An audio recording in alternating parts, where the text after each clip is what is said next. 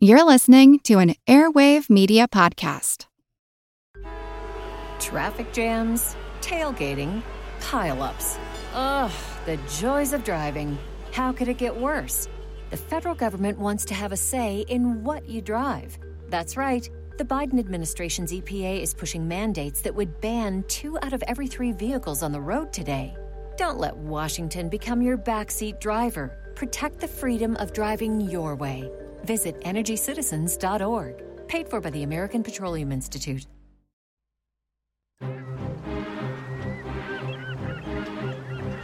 Hello, this is Matt from the Explorers Podcast. I want to invite you to join me on the voyages and journeys of the most famous explorers in the history of the world. These are the thrilling and captivating stories of Magellan, Shackleton, Lewis and Clark, and so many other famous and not so famous adventurers from throughout history. Go to explorerspodcast.com or just look us up on your podcast app. That's the Explorers Podcast.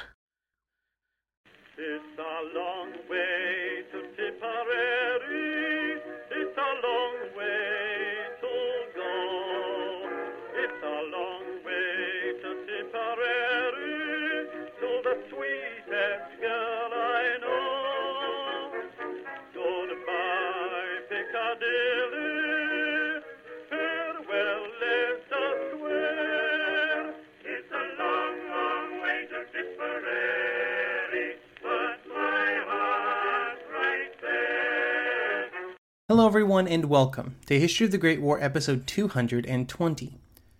This week, a big thank you goes out to Patreon supporter Kevin for supporting the show on Patreon, where he now gets access to special ad free versions of all of these episodes, plus special Patreon only episodes once a month. If that sounds interesting to you, head on over to patreon.com slash history of the Great War to find out more information. Last episode, we discussed the formation of the government in Ankara under the leadership of Mustafa Kemal and the advance of the Greek forces into central Anatolia. This episode, we will continue that story by discussing the events that would occur after the Greeks had reached their point of furthest advance. Almost as soon as they stopped advancing, the Greek position would, well, it would completely fall apart. The collapse of the Greek army would not end until they reached the coast, and they would soon be evacuating all of their forces from the ports on the Aegean Sea. One of the most important of these ports would be Smyrna, where the Greek advance had begun. When the Turkish troops arrived in the city, the Greek forces were still evacuating, and there were thousands of refugees in the city also trying to find a space aboard a ship. Most of them would not be successful. This situation had all of the marks of a disaster even before the fire started. The fire would spread throughout the city, burning for 11 days, killing thousands and causing thousands more to flee to the edge of the city against the water to try and escape. The Greek defeat would begin hundreds of kilometers from the city, and it would start with another Greek attack in the middle of August. The Greeks would attack for five days. They hoped to achieve some level of surprise and completely failed. They were betrayed not by a person, but by the dust that the army kicked up as they moved through the Anatolian desert. Instead of unprepared Turkish defenders, the Greek attack was met by defenders who were organized and ready for them.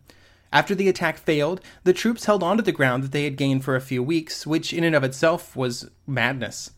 Some of the troops had moved across completely inhospitable geographic features, like the Anatolian salt desert during their advance, and this made the supply situation basically impossible. While efforts were being made to keep supplies moving forward to the front line, the supply services were fighting a losing battle.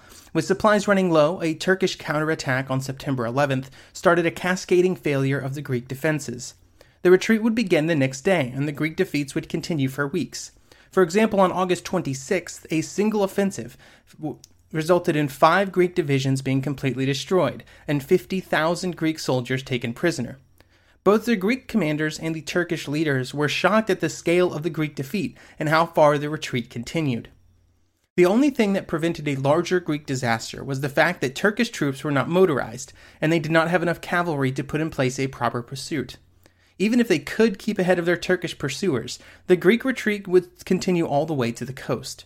In London and Paris, Greek representatives would try to negotiate some way out of the growing disaster, but with their strength growing, the Turkish leaders were in no mood to negotiate any settlement other than the uh, complete expulsion of the Greeks from Anatolia. Even with their position falling apart, the Greek leaders were unwilling to consider such a negotiating position, and so with peace seemingly out of reach, the retreat continued until it reached the coast. The order before the August 26th attack was simple Soldiers, your goal is the Mediterranean. and they achieved it. The Greek disaster would be good for Mustafa Kemal. However, there were some changes that were made before the Greek attack that made it even better for the Turkish leader. During the period of Greek advances, the calls for Mustafa Kemal to personally take command of the nationalist forces continued to grow. On August 5th, this change finally happened, and two weeks later he would take active command of the troops. In his book Ataturk Rebirth of a Nation, historian Andrew Mango describes what happens next. Quote, as soon as he was appointed commander in chief, Mustafa Kemal issued a proclamation to the nation. The enemy, he declared, would be throttled in the inner sanctuary of the fatherland. He followed it up with 10 orders requisitioning food supplies from the civil population. Every, every household was to provide one set of underclothes and boots for, for the army. 40% of all stocks of cloth, leather, and flour, soap, and candles were also to be delivered immediately. All owners of transport were to move army supplies over 100 kilometers a month free of charge. All weapons had to be surrendered to the army. Taking command at this point was absolutely perfect timing for Kemal. It allowed him to avoid any possible blame for many of the early Turkish defeats, and he inherited a Turkish army that, while bruised and beaten, had an enemy that was greatly overextended in front of it, and this would allow Mustafa Kemal to take all of the credit for the coming Turkish victories. These victories would allow for the liberation of Anatolia from the Greek invaders, a victory achieved but with Mustafa Kemal in command, and this victory would lead the Turkish forces all the way to Smyrna. Before the First World War, Smyrna had been a very diverse city. It was a city that was dominated by Greek citizens, but there were several different ethnicities represented in the city, including large Armenian and Jewish populations. There were occasionally problems among the citizens of the city, but the power of the local governor was generally accepted, and he was able to keep things under control. The city was within the Ottoman Empire, and it did not really have any notable resistance or independence movements. It was just one of the many cities inside the Ottoman Empire with large groups of non Turkish citizens. This was kind of common. After the end of the war, both the Italians and the Greeks believed that the city should come to them in the peace agreement. However, in the weeks following the signing of the armistice, neither the Greek or the Italian forces were the first to arrive in the city, and it would instead be British troops that would arrive on November 6th. There was general excitement among the population of the city upon their arrival, with non Turkish citizens welcoming the arrival of Allied forces. While the Greeks would eventually be the drivers of many of the events in Anatolia, it would be the Italians and not the Greeks that would first prompt action from the Allies. The Italians would land in western Anatolia, which they believed belonged to them, based on a treaty that was signed with the Entente in 1915 that promised them parts of western Anatolia. It was the Treaty of London, and it brought Italy into the war. With the Western Allies no longer wanting to honor that treaty, the Italians took the matter into their own hands and landed troops. This caused quite a stir in Paris at the peace conference. The topic would be discussed on the Supreme Council on May 5th. Lloyd George, Wilson, and Clemenceau were concerned that the Italians were about to take over Anatolia, and so they turned to the Greeks. Venizelos was asked if he had troops available to land at Smyrna to counteract Italian aggression. Venizelos answered that his army was ready to land at the earliest possible opportunity. In his recollection of the events, British Chief of the Imperial Staff, Field Marshal Sir Henry Wilson, would write, quote, I asked Lloyd George if he realized that he was starting another war. End quote. As we have already seen, this is exactly what the Greek landings at Smyrna would do. Back in Smyrna, the Turkish governor, Izzet Bey, was informed by the British leaders in the city that the Greeks would be landing. He would tell those same British leaders that he was very concerned about what the Greeks would do to the city. These concerns were not without merit, and due to concerns about Greek actions and the response of Turkish citizens, British soldiers were spread throughout the city to guard important buildings. There would never be enough British troops to control any violence of the city should it begin. They were just there to protect British property. On the night before the Greeks were scheduled to arrive, May 14th, there were demonstrations around the city. These demonstrations were organized to protest against the arrival of Greek forces, or the Greek invasion, as they probably would have called it. Some reports put the number of participants as high as 50,000. There were also reports of a Turkish military depot in the city handing out arms and ammunition to protesters. On the next morning, 13,000 Greek soldiers would arrive in three different landing spots around the city. The plan was for one group to circle around the southern edge of the city, another to move around the northeastern side, and then for the third to cut directly through the middle. This third group would be moving directly between the Turkish and Greek districts of the city in the hopes of maintaining the peace. The first ships arrived at 7:30 in the morning, and they were met not with violence but with excitement. The Greek citizens of the city came out in force, and Greek flags were seen flying all along the water's edge. After the initial reception on the docks, the Greek troops began moving. At this point, the 3rd Greek Regiment made a critical mistake. Their initial purpose had been to march down the very street that separated the Greek and Turkish areas of the city. This was purposely chosen as the route to prevent any unnecessary antagonism with the Turkish people and soldiers within the city. However, instead of choosing this route, the Greek troops marched south, which took them directly into the Turkish parts of the city, and more importantly, directly past the Turkish barracks. It was quite literally the worst possible direction that the troops could have marched. As they passed the barracks, a shot rang out. Nobody really knows who fired the shot. Each side generally blames the other. It could have been a Greek uh, or Turkish soldier, or a Greek or Turkish citizen, or a person belonging to some other group. Some accounts blame it on the Italians. While the source of the shot was and is unknown, the results were almost inevitable. The Greek troops instantly stopped and started firing at the barracks, and then the Turkish troops fired back, and then the fighting spread to surrounding buildings. Eventually, the barracks would surrender, but the Greek troops could not be brought back under control. Joined by Greek civilians, they proceeded to move through the Turkish quarter, looting and killing as they went. The violence slowed in the afternoon, only because of rain, and then it began again in the evening. In total, upwards of 400 Turkish soldiers and civilians were killed or wounded, and about 100 Greeks also were added to the casualty list. Peace would eventually be restored, but the damage had already been done, and relations between the Turkish and Greek citizens would never really recover.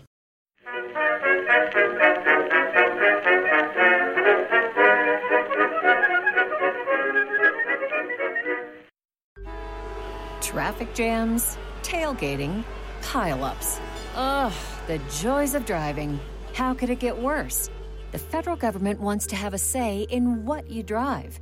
That's right. The Biden administration's EPA is pushing mandates that would ban two out of every three vehicles on the road today. Don't let Washington become your backseat driver. Protect the freedom of driving your way. Visit EnergyCitizens.org. Paid for by the American Petroleum Institute. Napoleon Bonaparte rose from obscurity to become the most powerful and significant figure in modern history. Over 200 years after his death, people are still debating his legacy. He was a man of contradictions, a tyrant and a reformer, a liberator and an oppressor, a revolutionary and a reactionary. His biography reads like a novel, and his influence is almost beyond measure. I'm Everett Rummage, host of the Age of Napoleon podcast, and every month I delve into the turbulent life and times of one of the greatest characters in history and explore the world that shaped him in all its glory and tragedy. It's a story of great battles and campaigns, political intrigue, and massive social and economic change. But it's also a story about people, populated with remarkable characters. I hope you'll join me as I examine this fascinating era of history Find The Age of Napoleon wherever you get your podcasts.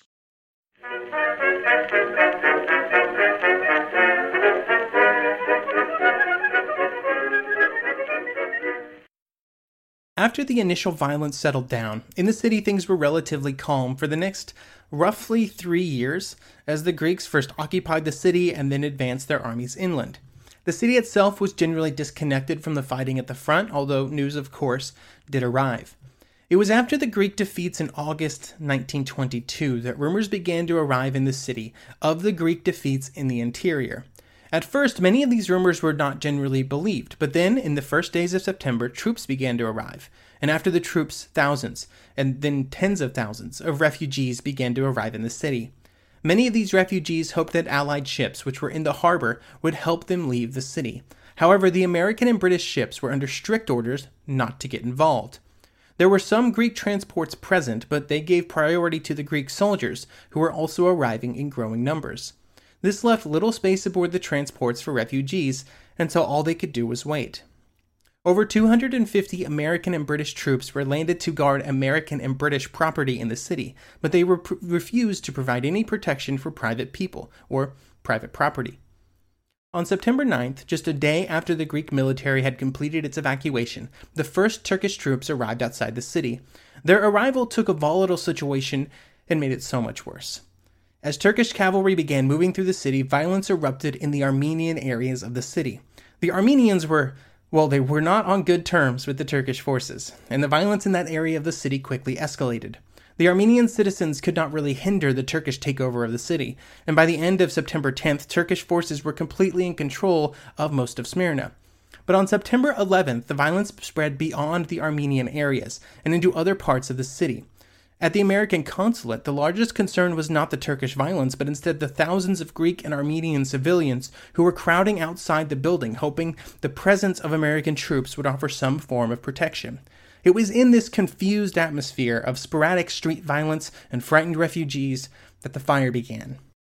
Much like the stories of who fired first at the Turkish barracks, the information about who started the fire is confused. Turkish authorities at the time and Turkish historians since have claimed that it was started by either the Greeks or the Armenians.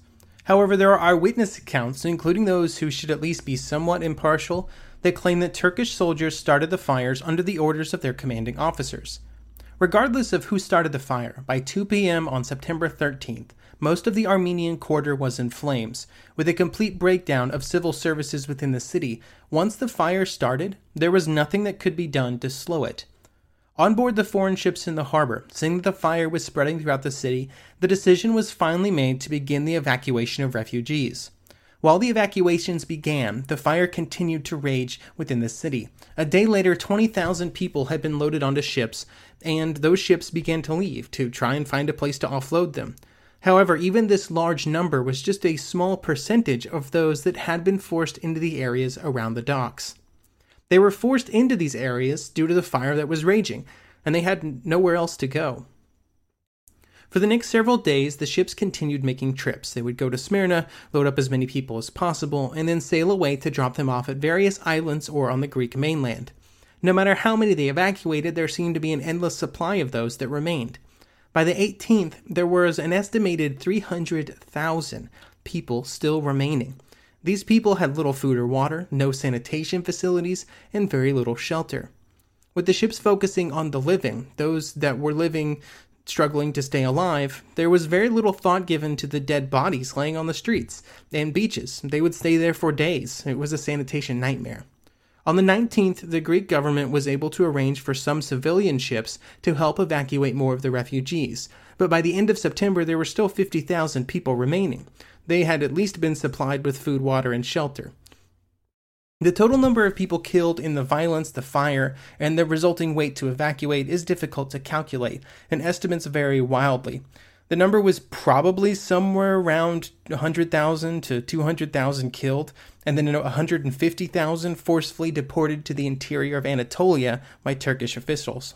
The last Greek troops left Anatolia on September 19th, and with their evacuation, the Greco Turkish War had been won by the Turkish nationalists. Mustafa Kemal's forces advanced first west and then north towards Istanbul. In London, there were discussions about continuing the fighting without the Greeks. Lloyd George supported further military action in the country, and he wanted troops from the Empire and from France and Italy to join him in the fight. However, there was a very lukewarm response from the Dominions, with Canada flat out refusing and other members of Lloyd George's government did not want further war. The British people were staunchly against further fighting, Britain's allies in Europe refused to support the conflict, and British military leaders in the theater were against further adventures. Eventually, the agreement of, well, pretty much everyone against further military action caused Lloyd George to back down, and on October 11th, the Armistice of Mudanya was signed, and that would end the fighting in Anatolia. The two sides were able to strike a deal whereby Mustafa Kemal's forces would not move into Istanbul, uh, Gallipoli, or Izmit until an official peace conference had been convened. In return, the Greeks evacuated some areas of eastern Thrace and handed them over to his control. With the war over for the moment, the failure of British policy and Lloyd George's attempts to lead the country into another war caused his political downfall, and he would be removed from his position as Prime Minister on October 19. With the victory of the Turkish forces, Mustafa Kemal's position in Ankara was solidified. With the Greek forces defeated and the resolve of the Western powers to continue the fight wilting almost by the day, Mustafa Kemal would return to Ankara after a month at the front and give a victory speech. Even at this point, which was really a new zenith for Mustafa Kemal's power within Turkey and also for respect for the National Assembly from external powers, he would say it was clear that he was not planning on moving beyond the boundaries set by the Armistice of Mudros. He would say, We must know our limitations and expend our lives only in the cause of our independence. This functioned as a direct and public repudiation of the pan Islamism and pan Turkism, or the idea that one state should control all of both groups, which were concepts that many members of the National Assembly were pushing for, a very Ottoman like idea of expansion. When his speech was over, two bills were put before the assembly. The first, which promoted him to the rank of Mushir or, or Marshal, and the second awarded him the title of Ghazi.